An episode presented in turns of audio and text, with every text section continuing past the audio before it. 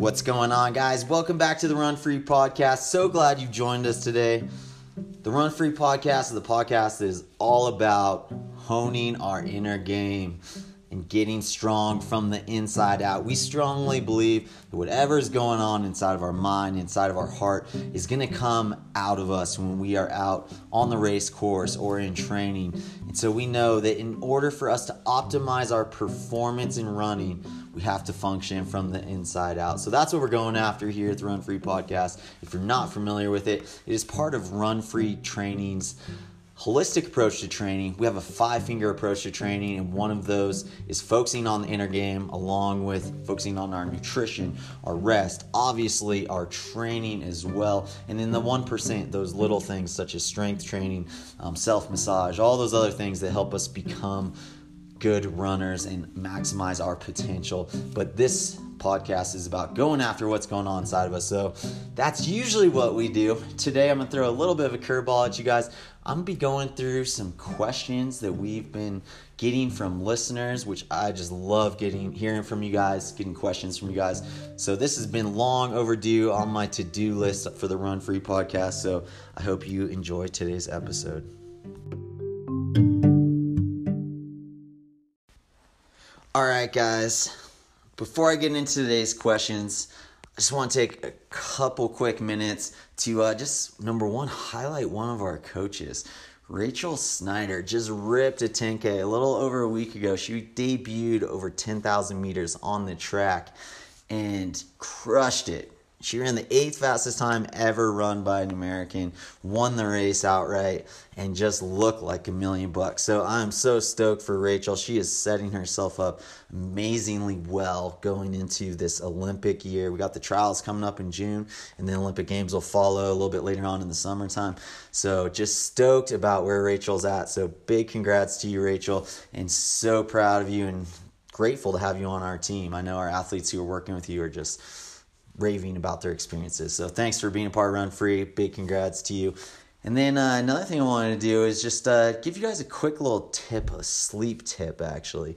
So recently at Run Free, we did a sleep challenge where we had all of our athletes record their sleep and all of our coaches, by the way, um, record how much sleep they're getting every night. It's just kind of a fun way to stay accountable to one another, get to encourage each other to try and sleep and rest more. We all know that sleep can be the limiting factor when it comes to how hard you're able to train. The more you can sleep, the better you're gonna be able to train, the better you're gonna respond to training. Yet, with that said, I was having a conversation with an athlete recently, shout out to Caitlin, about uh, how sleep anxiety can be a pretty common thing with I know I've experienced it from time to time, but with athletes in general, where we, especially the night before races, right, where we feel like we have to get a good night's sleep, and there can become all this pressure with like, I got to nail my sleep tonight, and if I don't, I'm gonna have a terrible race tomorrow. Or you maybe have a really rough night's sleep, and then you're walking around just stressed out about, oh, I only slept like three or four hours, and it's almost like the expectation of how terrible you're gonna feel is worse than actually even how you feel on the day. And uh, so I just wanted to take a second and just challenge us to reframe maybe how we think about sleep to where sleep, our job as humans, as athletes, is to create space for sleep. We don't necessarily need to force sleep to happen, but rather if we can go to bed at night, lay ourselves in bed, get ourselves in a relaxed state of mind where we not, don't have monkey brain. We're not thinking about a million things to do. Sometimes it can be helpful to journal. Just have a journal right before you go to bed. Write down all your thoughts that's helpful for you, or do a meditation or prayer or read. Anything that you can do to clear your mind can be super helpful right before bed. And that's our job is to create space for sleep to happen. We don't need to feel like we have to force this to happen. Um, we don't want any stress to come with sleep. When we begin to think about sleep and get stressed out, that's when sleep really becomes an issue, right? So I think if we can just make a subtle shift in how we see sleep, going from something that we have to make happen to something where we're simply creating space for it to happen. And our job is just to be in a relaxed state, to lay in bed, and let sleep happen if our body wants to take advantage of it happening. And then if it doesn't happen, if we don't get enough sleep as we think we need, perhaps we just come to a conclusion of it's okay. I, my I gave my body a chance to sleep today, and it didn't need as much as I thought it needed. And so now I'm gonna go throughout my day, and my body's gonna be okay, and not sweat not sleeping a lot. So so important leading up to races. So I hope that's a helpful tip for you guys, um, and important in everyday life as well. So I just want to not have any athletes out there that are having anxious thoughts when it comes to thinking about sleeping. All right, so let's hop into today's questions, guys. I'm stoked on these questions. We got some good ones. And guys, I love getting questions from you guys. Um, keep them coming. Best way to hit me up is on Instagram, Ryan Hall 3. You can DM me there and uh, shoot me any questions that you'd like to hear me discuss on the podcast.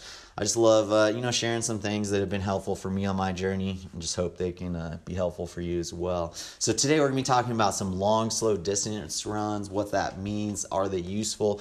We're going to be talking about protein intake for distance runners, talking about slow release versus fast release, when to take each one. Uh, we're going to be talking about fueling during a marathon. Uh, how many carbs should you be taking in per hour? We're to be talking about humidity training. So, if you live in a place like Florida where it's humid almost year round, how do you train in those situations and maximize your performance over a marathon distance or even over shorter distances if you live in those humid climates. We're going to be talking about how to strength train without putting on bulk. And then on that note, we're also going to be talking about is it even possible to be have a muscular physique and be a distance runner? And then we're going to end our discussion uh, talking about how to handle post success letdown emotions. So, really stoked on today's episode, guys. And uh, like I said, keep the questions coming. This is a way for the Run Free podcast to not just be me talking at you guys, but me talking with you guys. So, like I said, hit me up. Send me questions whenever they come up. I love talking about it. All right, so let's get into the first question. All right, and uh, I'm not going to say who these are from, but you guys know. this is your question. You probably know it's you. So this question was: Would you mind answering why? Uh, to my question below, what's the reason for long, slow runs? Just curious as to the intent of that workout. Is is this what you'd prescribe for, say, a 330 or 345 marathoner as well? Someone on their feet longer than a sub 230 marathoner.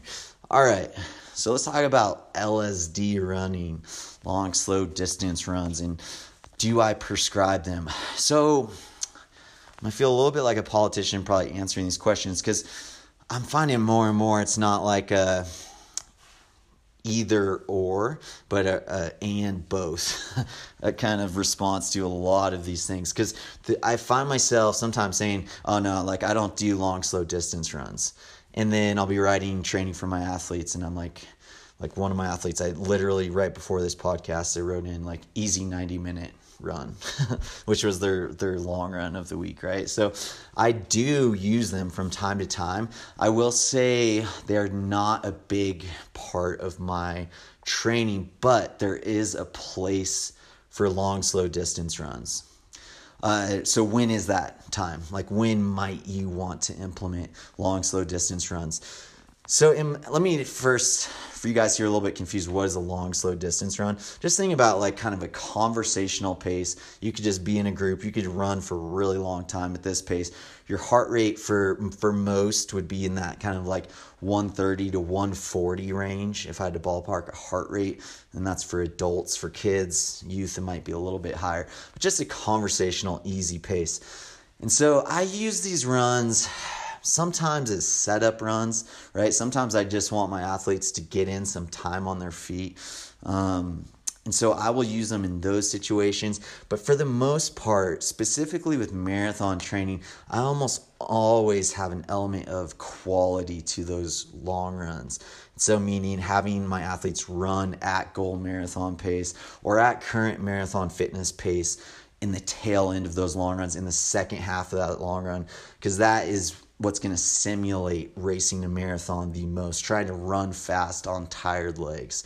Now, for some athletes, you just need to get used to running that long, right? So I would never take an athlete who hasn't even done, say, a two hour long run yet in their training over the last six months in the very first long run, just throw them into a hard workout on the back half of a long run. So, first things first, you need to be able to cover the distance. So, in my mind, this is primarily when long, slow distance run runs come into place. Is when you're not accustomed to even running that long. So, to answer this listener's question, if we're looking at a 330 or 345 marathoner or maybe you're even you know not even that fast not that that's slow but maybe you're a four hour marathoner or five hour marathoner the thing you want to consider always when we're looking at training is risk and reward, right? So, yes, it is good to have a lot of time on your feet. Say if you're a five hour marathoner, like you're gonna need to be used to being on your feet for quite a long period of time. Now, I wouldn't necessarily prescribe a four and a half hour, four hour long run. Like that is pretty excessive and the risk of injury when you're on your feet pounding the pavement or dirt roads or grass or whatever you find yourself on is going to go up quite a bit when you're spending that much time on your feet. So, um, I typically do not like having my athletes go longer than two and a half hours. I will say I'm not coaching a lot of athletes or any athletes right now who are four hour marathoners. Not that I haven't in the past or I'm not open to that, but I just don't have any of those. We do have those kind of marathoners on Run Free, but I don't personally coach them. But for like those athletes, I would want them to go longer than two and a half hours since they are going to be out there much, much longer. And they do need to be used to being on their feet. But I'd say I'd limit that to a three hour run or even three and a half hour run. And even that seems long to me. So, um, and, and a lot of it depends on the athlete and how much pounding can they take. Because there are things we can do to get around this time on your feet if you are a, a marathoner that is going to be out there for four or even five hours, you can do some cross training, right? So you can go do a three hour long run and then hop on a spin bike and you, that way you avoid the pounding yet you're still getting a really good cardiovascular hit you could even get a better cardiovascular hit because you can go much harder on a spin bike um, for that duration, right? So, uh, for example, it's gonna be hard to run four hours and then like pick up the pace four hours into a long run. Whereas you could hop on a spin bike and really kind of bust on some intervals, some little short bursts, like do some stuff to really get your heart rate high. That'd be very, very difficult to do when you're running. So, um, that is a time to do long, slow distance running when you're first just trying to cover the distance. But I'd say as you get further into your marathon buildup, and by further I mean in the last couple months, you should be doing more and more quality running in your long runs. So I kind of like to transform the long, slow distance run from just covering the distance to something with a little bit of a fartlek run in the back half of it, where you're alternating between fast and slow running for a given amount of time and then transfer that into something more like a marathon simulation where the first half is kind of like moderate pace and the second half is at goal marathon pace. And those are those are big boy workouts. Those are those are really challenging.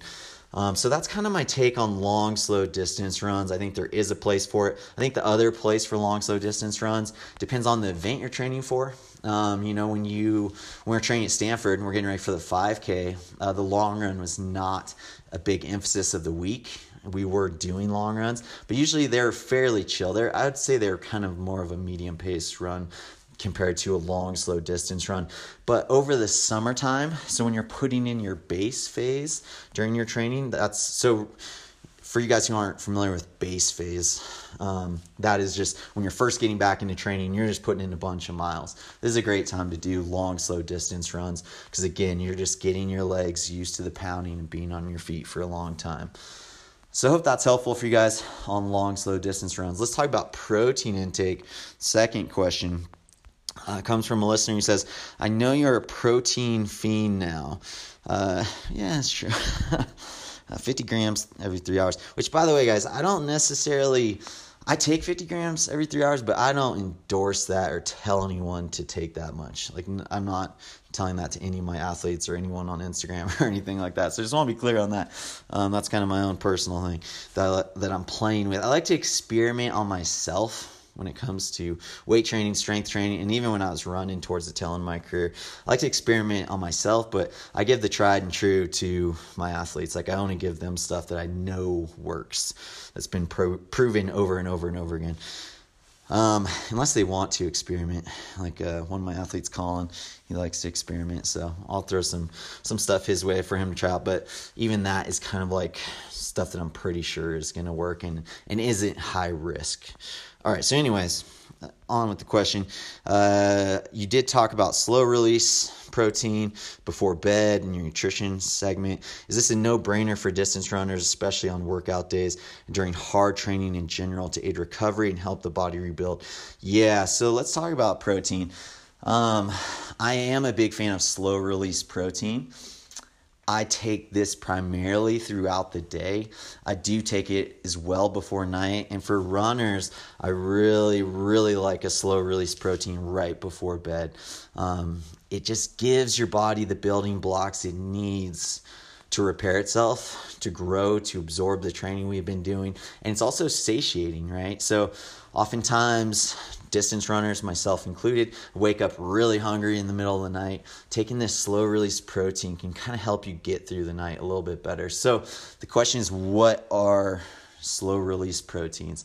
So I actually have been uh, since I lost my muscle milk sponsor last year, which was was a bummer. But I I started buying protein myself. So I went online and I started searching for like slow release protein. So most slow release proteins you're gonna find in the form of uh, powders, protein powders, is going to be a casein protein powder. So I was looking at different stuff, trying out different stuff, and I landed on Phase 8 protein powder, which is comes from Muscle Tech. So I just started buying their stuff and um, didn't have any relationship with them for you know a year. I was just buying their stuff and and had really good results with their protein and felt like it worked really well. Um, especially as a slow release protein. So, anyways, I'm in in the talks with them about potentially doing something.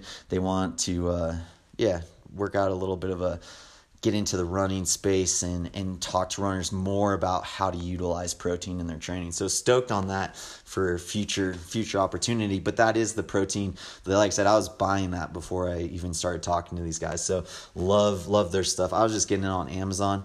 So you can check that out. Phase eight is the protein that I take. But again, what we're looking for is like a casein based protein powder before bed that's going to stay in your system a long time. If you're not into protein powders, you'd rather go the natural route. Um, cottage cheese is another good option. Um, if you're not into dairy, you could just go steak. That's a pretty slow release protein. Um, but those are kind of my go-tos. It's like cottage cheese or uh, these, this phase eight slow release protein.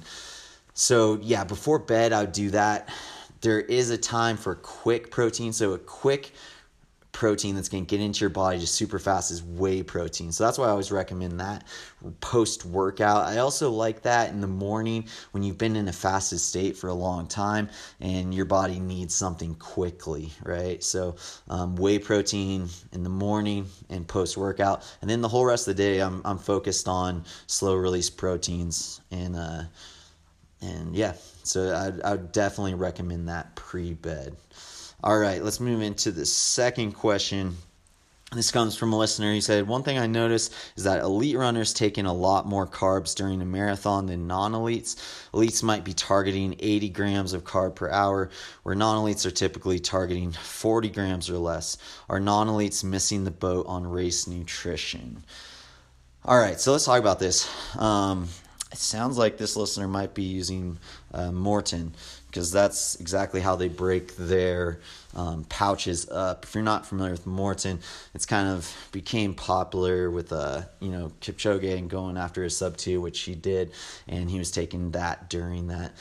And uh, there's a 160 pouch that they have, and then a 320 pouch that they have. So 320 calories versus 160 calories. So how much should you take per hour? During a marathon? This again, I feel like a politician answering this question because there's so many other factors you have to look at. Number one, how have you trained your gut? Have you practiced taking in calories? So for me, like the biggest thing as a coach is I want my athletes practicing their fueling in training so that there's no surprises on race day, right? Like they need to get their gut not only used to taking in calories and fluid during long runs, during long thresholds, but taking in the exact thing they're going to be taking in during a race, which is why I always recommend recommend to my athletes who aren't elites and don't get special bottles put out every 5K on a table for them to do a quick search on the website of the race that you're planning to do and uh, see what they're going to be serving on the course. Gatorade, Powerade, like uh, Nuun, like what are they serving out there? And then purchase that product, practice with that product so that you're just dialed in, totally used to it going into the race. So you can train your gut to take in more calories during the marathon, but it has to occur starting a very small amount and then you're just gradually upping it from week to week or even month to month, just small changes, trying to get your body used to processing calories throughout the run. And so you can up the amount that you can take. So to answer the question, ideally you take in as much as your body can process. Now that's gonna be different for every single person. So I can't say uh, you should take in 40 grams per hour, you should take in 80 grams per hour, or 100 grams per hour. Um, ideally, you take in as much as you're able to process. Now, really interesting thing about this is, guys, there's people all over the map on this. So just to ease your tension, if you're one of those people who's like, I have such a hard time taking in f- fuel during the run, like I guess I'm just never going to run a good marathon because I can't, if I try and take in any calories, like I'm going to throw it up. Like when uh, the world record was set in Chicago a couple years ago, um, I'm blanking on her name right now. How am I blanking on her name? She just raced Sara too. Uh, the world record holder in the women's marathon. She did not take in any calories during the race, from what I hear. All right, like I mean, I'm hearing this from like elites who are around her and like it, it's probably true. But to me, like when I heard that, I was like, wow, that that kind of blows my mind. I didn't think that was possible. Now, immediately my mind is like, well, does that just mean she could run a lot faster? Well, she ran 214 without anything. How fast could she run if she's taking in 40 grams of carb per hour or even 80 grams of carb per hour? So I, I bring that example up just to be like, guys, like don't sweat it. There's so much that goes into this. Like a lot of this eh, when i look at this question in particular i just i'm i have more questions right? Instead of answering this question it's like i have more questions for this potential athlete and being like, okay, well, what does your nutrition look like the day before the race or even two days before the race? How much, how loaded are you with carbs and glucose standing on the starting line? I think if you do a really, really good job of loading up with carbs the last two days prior to the race, I like doing a two day carb load and spreading that out over two days about 400 calories of extra carbohydrate per day um, over those last two days is how I typically like to carb load. If you're really loaded on the starting line, then you're not going to need to take in nearly as much as an athlete who maybe didn't load at all and is slightly deple- in a depleted state, a carb depleted state, glycogen depleted state standing on the starting line. Think that athlete's going to need carbs really bad, right? Whereas, like, if you're all topped off, you might be able to get away with not taking in much during the course of the marathon. Now, ideally, what is ideal? That's always the question I'm after. Like, I want to know. I want to get every second I can, you know, for for my athletes. So, what is ideal, in my opinion?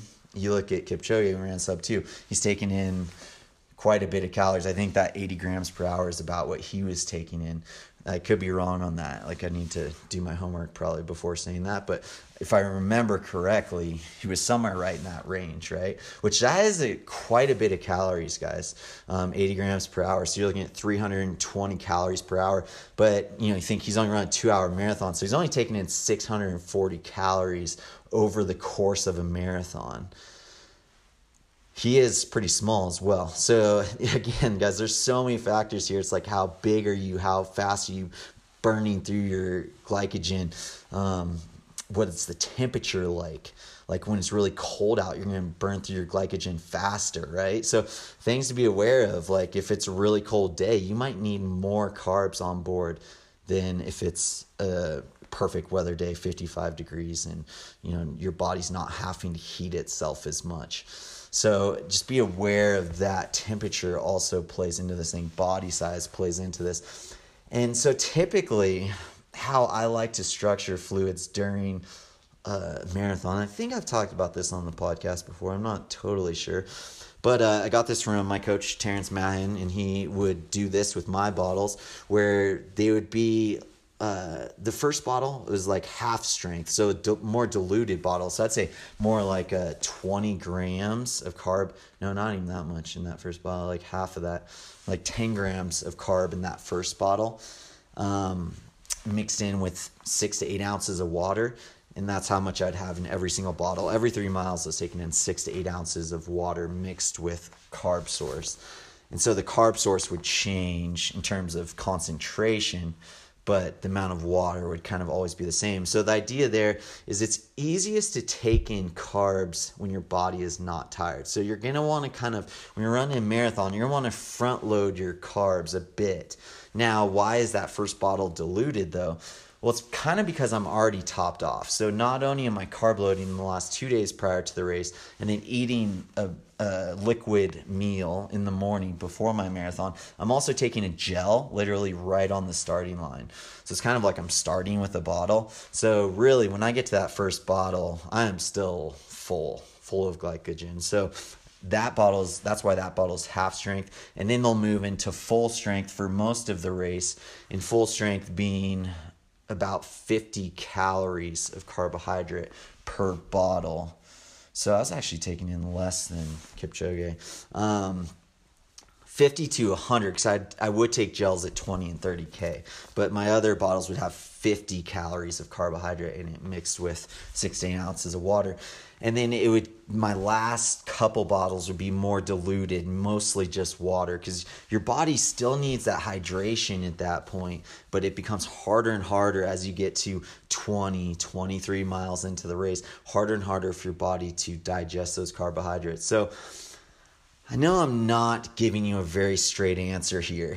Uh, I would say ideally you take in as much as you're able, able to absorb. And how do you know how much you're able to absorb?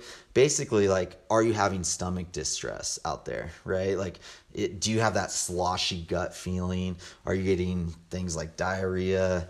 Um, acid reflex, burping stuff up, like then you need to kind of taper down the amount of carbs. But you should really only determine what you're going to take in prior to the marathon, like three weeks before the marathon, because up to that point, you should be trying to train your body to take in more and more over the entire course of the buildup. And then three weeks out, it's probably not going to change a whole lot. So you know about where you stand, and that's exactly what you should do in the race. So to answer your question, as much, you take in as many carbs as your body can absorb. All right, let's move to the next question, and that is going to be about training in Florida. So, this listener list, lives in Florida, um, and they say this I know one thing a lot of runners struggle with is marathon prep in the summer. Doing long tempo runs and extremely is extremely difficult in South Florida, where it's 80 degree temps and 90 degree humidity um, his best case scenario for about five months of the year. Any recommendations for tackling this problem? Oh man, I feel for you guys. It, I was getting reading this question. I was getting flashbacks of uh, one time. I think I was prepping for Boston, so it was the winter time. It was like January, and I found myself in Florida. I think I was in Miami. Um, I don't know what I was doing out there. Maybe it was like a race appearance or something, but I wasn't racing because I remember I was doing a threshold run. Was January and I man, I was I thought I was in really good shape, and then I did this threshold run. It just one of those runs that just totally rattles you. You know, you're like, dude, I thought I was in good shape, and man, this workout showed the total opposite of that. Because I was running usually like we're up at altitude training and then you pop down to sea level you're running 10 to 15 seconds per mile quicker for your threshold runs. And then that day in Miami because it was so humid it was so warm and humid it's like this is January in Florida I was like, I don't know how people train. so I'm gonna do my best to answer your question for you, but that is kind of what I want to lead with is you have to make a mental adjustment with your training if you're training in humid conditions and basically just be like, okay, I can subtract 10 seconds, 5 to 10. It depends on the humidity, right, and the conditions. But I can subtract anywhere from like 5 to 10 seconds per mile based on the fact that I'm running in humid conditions. So like I think, you know, I typically would do my threshold runs at sea level like 445 pace and I was running I was having a hard time like breaking 5 minutes per mile um, that day in Florida, right? So you got to just instead of like I did freak out about your fitness and uh, what happened? I'm going the wrong direction. Start questioning your fitness. You guys be like, nope, actually, that was worth 445 per mile easier said than done. I know. Either way, it doesn't matter if it's humor or not. When you look at your watch and you see a slow split, it's it. The first reaction, at least for myself, is always discouragement. But so it's gonna have to be something you're really gonna have to coach yourself mentally through to just be like, nope. Like I know this is worth much, much more than that. Now, a second thought with that option that I like to utilize not only for people who train in humid and hot conditions, but also people who might encounter, like we are now heading into winter time and getting into some extremely cold conditions. Um, say, like I have an athlete couple athletes actually in Chicago training, and uh, I know it's very hit and miss with the weather out there. So, something you can utilize if you're facing just extreme conditions, whether extreme hot or extreme cold, is I like using a treadmill. And I know I can like hear all you guys cringing when I say that a treadmill, oh. and I'm with you. I'm not like a huge treadmill guy usually, but what I found, and I think you might find this to be true as well, is easy runs on treadmill not fun at all man it's like a competition to see how many times you can't stare at the board right in front of you, you know, telling you how long you've been running and it seems like moving slow motion. But uh, I busted some 26 mile runs on treadmills up here in Flagstaff on snowy days where I'm doing workouts. So if you're doing an actual workout, it goes by much quicker. Now, pro tip on what kind of workouts you should do on a treadmill that actually go by faster. I really like stuff that does pace changing. So rather than doing, say, a threshold where you're just running the same pace the whole time, um, that can tend to go by a little bit slower on a treadmill. Although there's something about like having operating at a higher intensity level that helps it go by a little bit faster than just the easy run. But if you really want to go by fast, I love, love things like in and out miles, in and out 800s. So, what I mean by that is instead of, say, doing a 12 mile threshold or 15 mile threshold run, you're going to do 800 like a little bit faster in threshold and then 800 meters at like a i call it floating like a moderate pace right so like a minute per mile slower than gold marathon pace so say like for simplicity's sake say your gold marathon pace is six minute pace so then you do say 800 meters at like 255 so slightly under six minute pace, and then 800 meters at like seven minute pace, so a minute per mile slower than gold marathon pace. So just changing back and forth between fast and slow, fast and slow, just really it gives you something to like think about, and it's the workout's always changing, and I don't know, there's just something about it that helps it go by a lot quicker. So if you do find yourself on a treadmill and you find yourself being like, I don't know if I can get through this, like I'm just like this is going by like the slowest thing ever. Try that out. Try doing a little fart, like switching up the pace on treadmill. Should really help with that. But I really like going indoors for some key workouts on treadmills. I like to run outside as much as possible for easy runs because your easy run pace, it really shouldn't get in your head because it really shouldn't matter that much to you. Like the goal is just to recover, to be conversational, to make it really, really chill. Like if you're looking at your clock on your, or you're looking at your, your watch and you're like, I'm running, you know, eight minute pace instead of eight ten, or I'm running eight ten pace instead of eight minute pace. Like I don't even like having goal paces on easy runs. I just want it to be chill and easy. Like you're kind of missing the point of the recovery run if ten seconds per mile makes that big of a difference. So, um, but on those workouts where you're really trying to nail it. And there are times where guys like going into a marathon, like you want to be able to reflect back on some workouts and be like, I hit that. Like you, it's okay. Like to get confidence from your workouts. Like your workouts should give you confidence. And I understand why, like, if you're heading the start line, you haven't had one good workout, that is like a little bit of a scary place to be. Can you still get through that mentally? Yes. Um, but is it ideal? It's a challenge for sure. I would say it's not ideal. So going inside where you just hit some really good workouts can be really helpful. So if you live in a humid place, hopefully the gym you go to they, they're rocking the ac in there and at least you can put a fan on. It won't shouldn't be as hot and humid inside in a gym um, compared to outside. And then if you're in a cold climate you know you head inside and it's perfect conditions. And uh, it is slightly easier to run on a treadmill. Um, oftentimes they say you need to put the grade up to 1 or even 2% to have it equal out because you're not getting wind resistance.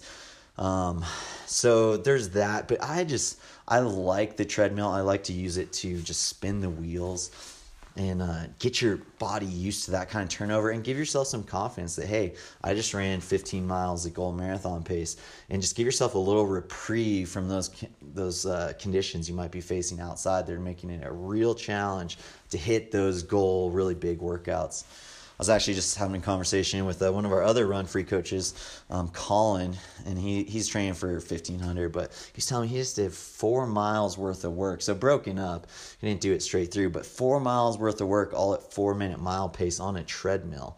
And so, and they they're using the treadmill strategically to try and spend a lot of time at a faster pace, right? To get his body used to that turnover and doing being able to do quite a bit of work. It's also like a built-in pacemaker as well. So you can run quicker on a treadmill for a number of reasons. But I think it can be super, super helpful in both building confidence and also just uh, having a more pleasant experience than suffering through heat and humidity.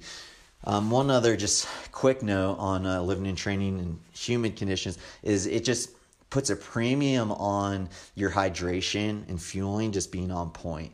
So make sure that you are taking in tons of water, tons of fluid, and you got to adjust how much you're taking in those conditions compared to if you're running in 55 degree temperature with zero humidity. Obviously, you're going to need much, much more fluid during your long runs if you live in Florida. So, um, I think that is a crucial part. Is you're just gonna have to be taking in fluids, calories a lot more regularly. So rather than say like you know if I was doing a 15 mile threshold, I would typically take in fluids every three miles. If I lived in Florida, I'd probably be sipping on stuff almost every mile or every two miles minimum, and just be taking in a lot, lot more fluid. So hopefully that's helpful.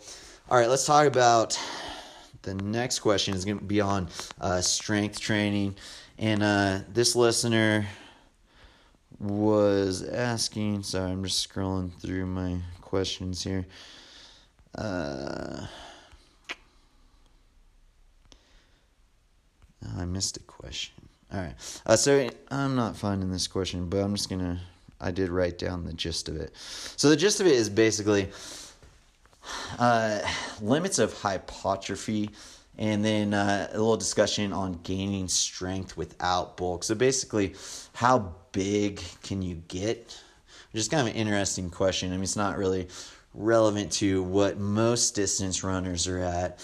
Um, but interesting to think about. I mean, I can speak to this for sure. Like, I definitely do not have genetics to get big myself, and that is definitely like a limiting thing for myself. But I really see uh, nutrition as this is like the driver here in terms of.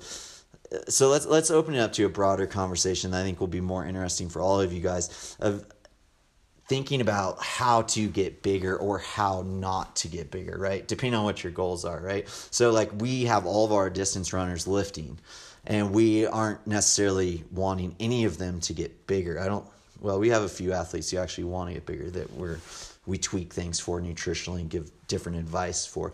But let's talk about like, can you strength train without getting bigger?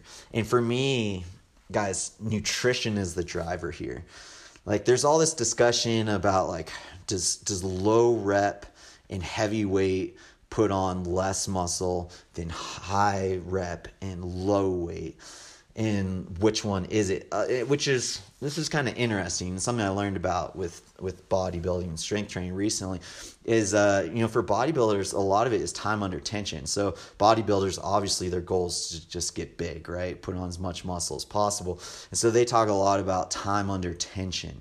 So this is counterintuitive to what most distance runners think. I know for myself growing up, I always thought like if you don't want to get big, you lift light and you do a lot of reps. And that just always kind of made sense, right?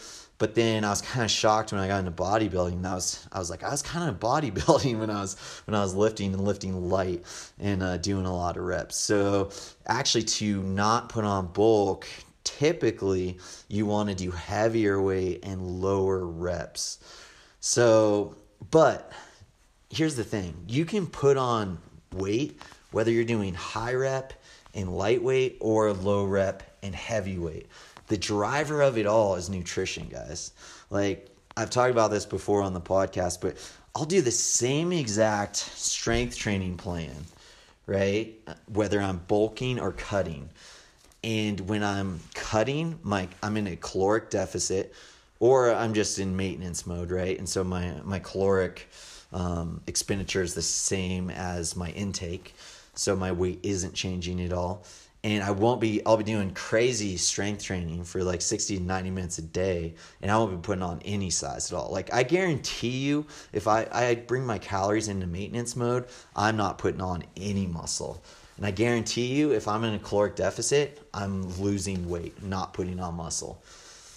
So nutrition is the driver of it all in my opinion. So to make this really relevant to you guys, if you're looking to not put on weight, if you're like, yeah, I want to do weights, but I really don't want to get bigger, all you have to do is be in a caloric um, even, not not in a deficit, not in a um, in an overload either, right? So just keep your your expenditure and your intake the same, and I would be surprised if you put on muscle unless you're new to strength training. If you're new to strength training, there there is a chance you might put on some muscle. And by new, I mean like within like the first six months. Now, if you are also running on top of that, I've noticed with myself, running tends to really limit how big I can get. So when I'm trying to put on muscle, I don't run a step. I run as little as possible. Honestly, I do as little physical activity as possible. And I'm not like anal about it. I still go play soccer with my kids and split wood and do stuff that I need to get done around the house and stuff. So I'm still fairly active. I'm on the bike every day with Sara, but you know, riding a mountain bike at 10 miles per hour doesn't 10 to 12 miles per hour. It doesn't burn a ton of calories. Um, but I'm moving like as little as possible. So if you're concerned about getting too big from lifting, I just say you probably don't have anything to worry about if you're running and you're not taking in excess calories. Now, if you're trying to get big and trying to put on muscle, I'd say you're gonna have a real hard time if you're running a lot, um, which we're gonna kind of get into in the next question here. So hopefully that's helpful. Um, I think it is possible to get stronger as well without putting on bulk but it's going to take a lot longer for sure. Like I noticed for myself this summer, like I was actually losing weight. So I wasn't in maintenance uh, mode. Like I went from 180 pounds down to 167 pounds, and my deadlift got stronger. But certain lifts, I think you're just going to get weaker at bench press in particular. My bench always comes way down when I'm leaning out. Now, if you're in maintenance mode, I think you can get stronger. I think you're just going to have to work a lot harder for it and get pretty creative with how you strength train, which that would be, you know, an entirely different topic for a different day to, to get fully into that. But uh, yeah, it's going to be a lot harder to get stronger. I mean, there's a reason why power lifters are just massive people and most of them not all of them but most of them you know are carrying a little bit of extra weight on them too like a little bit of fat on them. So you know if you really want but you know like there's exceptions to everything right? Like i've seen guys on youtube like benching 405 at 150 pound body weight that aren't ha- don't, don't have any extra fat on them. So but they've probably been in the gym for years and years and years and years right? So strength takes time. That's something I've learned a lot over the years that just it's about little gains over a really long period of time. So I've personally just had to be really, really patient with my strength. And uh, usually when I'm bulking and trying to put on size, my strength is kind of shooting through the roof. And then uh, when I'm trying to lose weight, it either stalls out or even gets less so.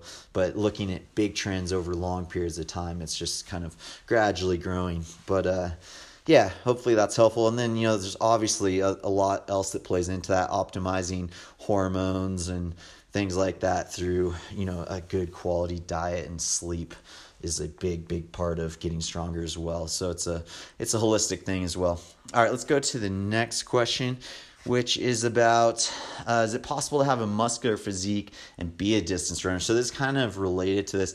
And i think this might be interesting for a lot of you guys who maybe you know you look at Kenyans, Ethiopians, and you see just these tiny, tiny people just rolling, and it's kind of easy to look at them and be like, "Do I have to look like that to optimize my performance?" Like obviously, you know most people are not trying to become the fastest distance runner in the world, right? So I realize like that's probably not a goal that most listeners have, but I would hope that most listeners do want to improve and and like I've talked about so much on this podcast it's about personal excellence right? And seeing how good at something you can get and and seeing growth. And so like do I have to basically have no muscle on me in order to see how good at this sport I can get? Again gonna be a politician here on this one as well. It's like I, I've seen runners who are world class distance runners who do have bigger physiques, who do carry more muscle. Uh, a guy that comes to mind right off the bat is Chris Solinsky, um, who I raced in NCAA championships and who had the American record over 10,000 meters for a period of time. And Chris was a little bit of a bigger guy, you know, like he came from the Midwest, was like a farmer, from what I understand. Sorry, Chris, if I'm not getting your story totally right here. Not that you're listening, but if you are, sorry. Um, but you know he definitely like had some muscle on him right? He's like a strong looking runner. I think he was probably about my height maybe a little bit taller than me. I'm 5'10 and if i remember correctly he was sitting somewhere in like 150 160 range. And uh, you know you'd look at pictures of him and be like yeah he's got a little bit of muscle on him. So he certainly you know he was a world class distance runner the fastest guy to ever run 10000 meters in america for a while. So it can be done. You can have a little bit of more muscle on you. I will say this though, Chris, in look, looking at him, he, most of his muscle was definitely concentrated in his lower body, right? Like he had a little bit of muscle up top, but there wasn't a lot of extra muscle up top. Um, another guy I think about who's just shredded, ripped, is uh, Lopez Lomong. Again, one of the best distance runners um, in the world and in the U.S. 10,000 meter guy, 5,000 meter guy. He's running good 1,500 too. He's, he's got quite a range. He can do a lot of good stuff. But if you look at pictures of Lopez, you're just like, dude, this guy's jacked. But the funny thing is, if you see him in person, um, he is super lean, super jacked, but not necessarily hugely muscular. Like he's a, I'd say on the, you know, bigger end for like someone of African descent, but uh, not not a ton of muscle on him, but you see him next to other guys who are also tiny, and you're like, hey, he's got some muscle on him, you know. But uh, he's just super super lean. So a lot of these guys you're looking at, and I'll notice this like with myself is sometimes I look bigger when I'm leaner compared to like right now I'm like 190 pounds, but I don't really look big because I'm kind of soft right now, which is totally typical of bulking. But then over the summertime when I lean out, I'll actually be like 20 pounds lighter or 15 pounds lighter and I'll look bigger just because I'm leaner and the muscle is kind of popping out. So oftentimes like a guy like Lopez, he might look like really muscular, really big. And not to say he doesn't have muscle because he does, but he's not like a bodybuilder big, right? He's not like a huge dude. Um, so a couple guys there, you know, who do carry a little bit of muscle on them. So to answer this question, I'd say it really comes back to your goals, right? So like for everyone, we got to kind of sort through what level do we want to take this to, right? Because like the higher, the the more you want to become, you really want to see how good at running you can get. Like you're gonna have to make more and more trades to achieved that goal, right? Whether it's like sacrificing your social life a little bit or quality of life because you're training so hard, you have to sleep a ton, you're tired all the time, or you just have to put in a lot more time into your training. Like there's trade offs for everything. And, uh, you know, if you're like me, like, like for example, myself right now, I love lifting, I love bodybuilding, strength training, but I'm not willing to do all the little things I need to do to really see how good at this thing I can get. I'm willing to to be really consistent and to take care of my nutrition and um, get enough sleep and to train for 60 to 90 minutes a day. But I'm not willing to go get massage, do the mobility work, do ice baths, like all this recovery stuff. Like it to me the cost benefit is not enough you know like i'm not a professional at this and so like i'm not going to be you know, doing things like ice baths when I should be playing soccer with my girls, right? Like I'm only willing to sacrifice so much for this hobby. And so you got to really evaluate that when you when you're answering this question is like if you really want to see how good at running you can get, you need to minimize the amount of muscle you're carrying around without a doubt, or at least minimize the amount of muscle you're carrying around up top. Now, can you still run decently fast? Like, can you reach 95% of your maximum potential and carry a little bit of extra muscle around? By a little bit, I mean, say like a guy like, I'll just use myself for ease of example, who's five foot 10. Um, you know, I raced my best at 137 pounds. Could I, and I ran 204 off that.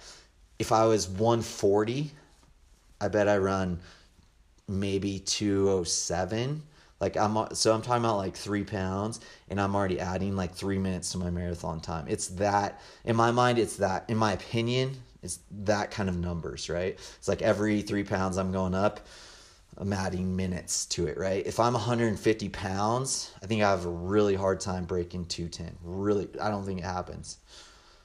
Uh, if I'm 160 pounds, like I probably would be if I was just a normal dude running the marathon, I think I could, I don't know, maybe break you like 218 219 maybe so you guys can kind of see where i'm going with this a little bit and using myself for example here is that adding weight to your ideal race weight every couple pounds does make a pretty drastic difference in terms of really fine tuning, right? Like when you're at the upper end of of what is possible for you, when you start adding weight to that, just makes it that much harder. I mean, you can try this out just by like putting a little weight vest on, you know, get a weight vest that weighs like five or 10 pounds and go for a run with it and see how much it slows you down. Um, now, muscle is not just dead weight. Understand that. Like, it is going to help you to some capacity, even if it's upper body weight. Um, there is some benefits to having some muscle on you. Now, let me just finish this question by saying this there this does go both ways right it's not like and i've talked about this on the podcast a lot it's not like the lighter you get, the faster you are. And just keep getting lighter, lighter, lighter, and then you're just gonna keep getting faster, faster, faster. Like we're not buying into that at all. Um, as I've said before, I got down to 127 pounds, 10 pounds under my ideal race weight, and I was running terrible, really bad. So don't buy into this mindset of like I need to just be a skeleton like that you're just gonna get yourself in all kinds of trouble if you do that. You want to find the, the weight that you're the strongest at and maybe the weight you're the strongest at is more muscular than someone else's strong weight right? I think that's where we really get ourselves into trouble with this discussion is when we're looking at comparing ourselves to other people. Because we do all have different frames and for you your ideal race weight might be a more muscular physique than someone else's so, really important that you keep that in mind when you're trying to kind of figure out and navigate um, how much muscle you should have as a distance runner. All right, last question, guys. Let's talk about post success letdown emotions. So this listener was talking about how he actually had a really good race to end his season, and then afterwards was just feeling kind of kind of let down afterwards, kind of bored, kind of like, now what? I don't know if you guys can relate to that at all, but um, I think most people can. And uh, this kind of reminds me. Uh, I should have looked up this passage, but just kind of came to my mind actually. Um, one of my favorite passages from the Bible talks about um, Jesus is talking about how when you do something good, when you do something well, like instead of like thinking highly of yourself for it, just kind of be like, and this is a Ryan summary to the max right here, guys. Forgive me for this, but um, he's basically saying like, basically just be like, it, like it was nothing, like it's no big deal. Like I've only just done what I should have done, basically, right? And I think this is where humility, and not that this listener was not humble, but in when we achieve things, if we can look at it and be like, I just did what was possible, what um, I knew I could do. Like it, when you're not thinking what you did was so extraordinary, then it leaves room for growth, right? Because you're not in this mindset of like, I did it, I nailed it, and now what? Now there's nothing else to be done, right? Like there's kind of all if you can look at your performance and be like, of course, like like that's what I did. And now like there's much more to be done. So I think ideally when I look at like an athlete who's just hit a big goal, I think there needs to be a time of celebration. My dad was really good at doing this with me, where every time when I'd PR, he'd take me out for like a smoothie or do just something small to celebrate what just happened so you can really soak in that experience and just generate as much gratefulness as possible for what just happened and then i think there's there's a time for that. And then it becomes time to rest and to soak in that experience and then to look forward to the future. To i think sometimes i know for myself when i'm going through hard times whether it be from having just had a good race or just having a bad race having hope is the way through most trials for myself. And oftentimes when i'm going through hard stuff in the running space getting out a calendar and figuring out okay like what's the next thing I'm going after. I took time to celebrate what just happened. I'm I'm just like overflowing with gratitude that I just had this experience and now it's time to like go after the next thing, you know? And it's I try to be careful not to make little of what just happened. Like I think that's really really important that we're filled with gratitude for what we just got to experience. But then now it's time to look to the future because when we look to the future, that kind of fills us with hope of this next thing we're going after and realize that hey, like I just took another step up the steps and now it's time to go to the next thing. So, um, hope that's helpful for you. And uh, yeah, thanks again, guys, for sending in the questions. Love love going through these. I got some more. Like I said, there's one there that I missed, um, and we'll do this again at some point. So DM me some questions you want me to talk about. Ryan Hall three on Instagram, and uh, I hope everyone's December is going well. That you're staying warm. That training's going well. And until next time, guys, happy training.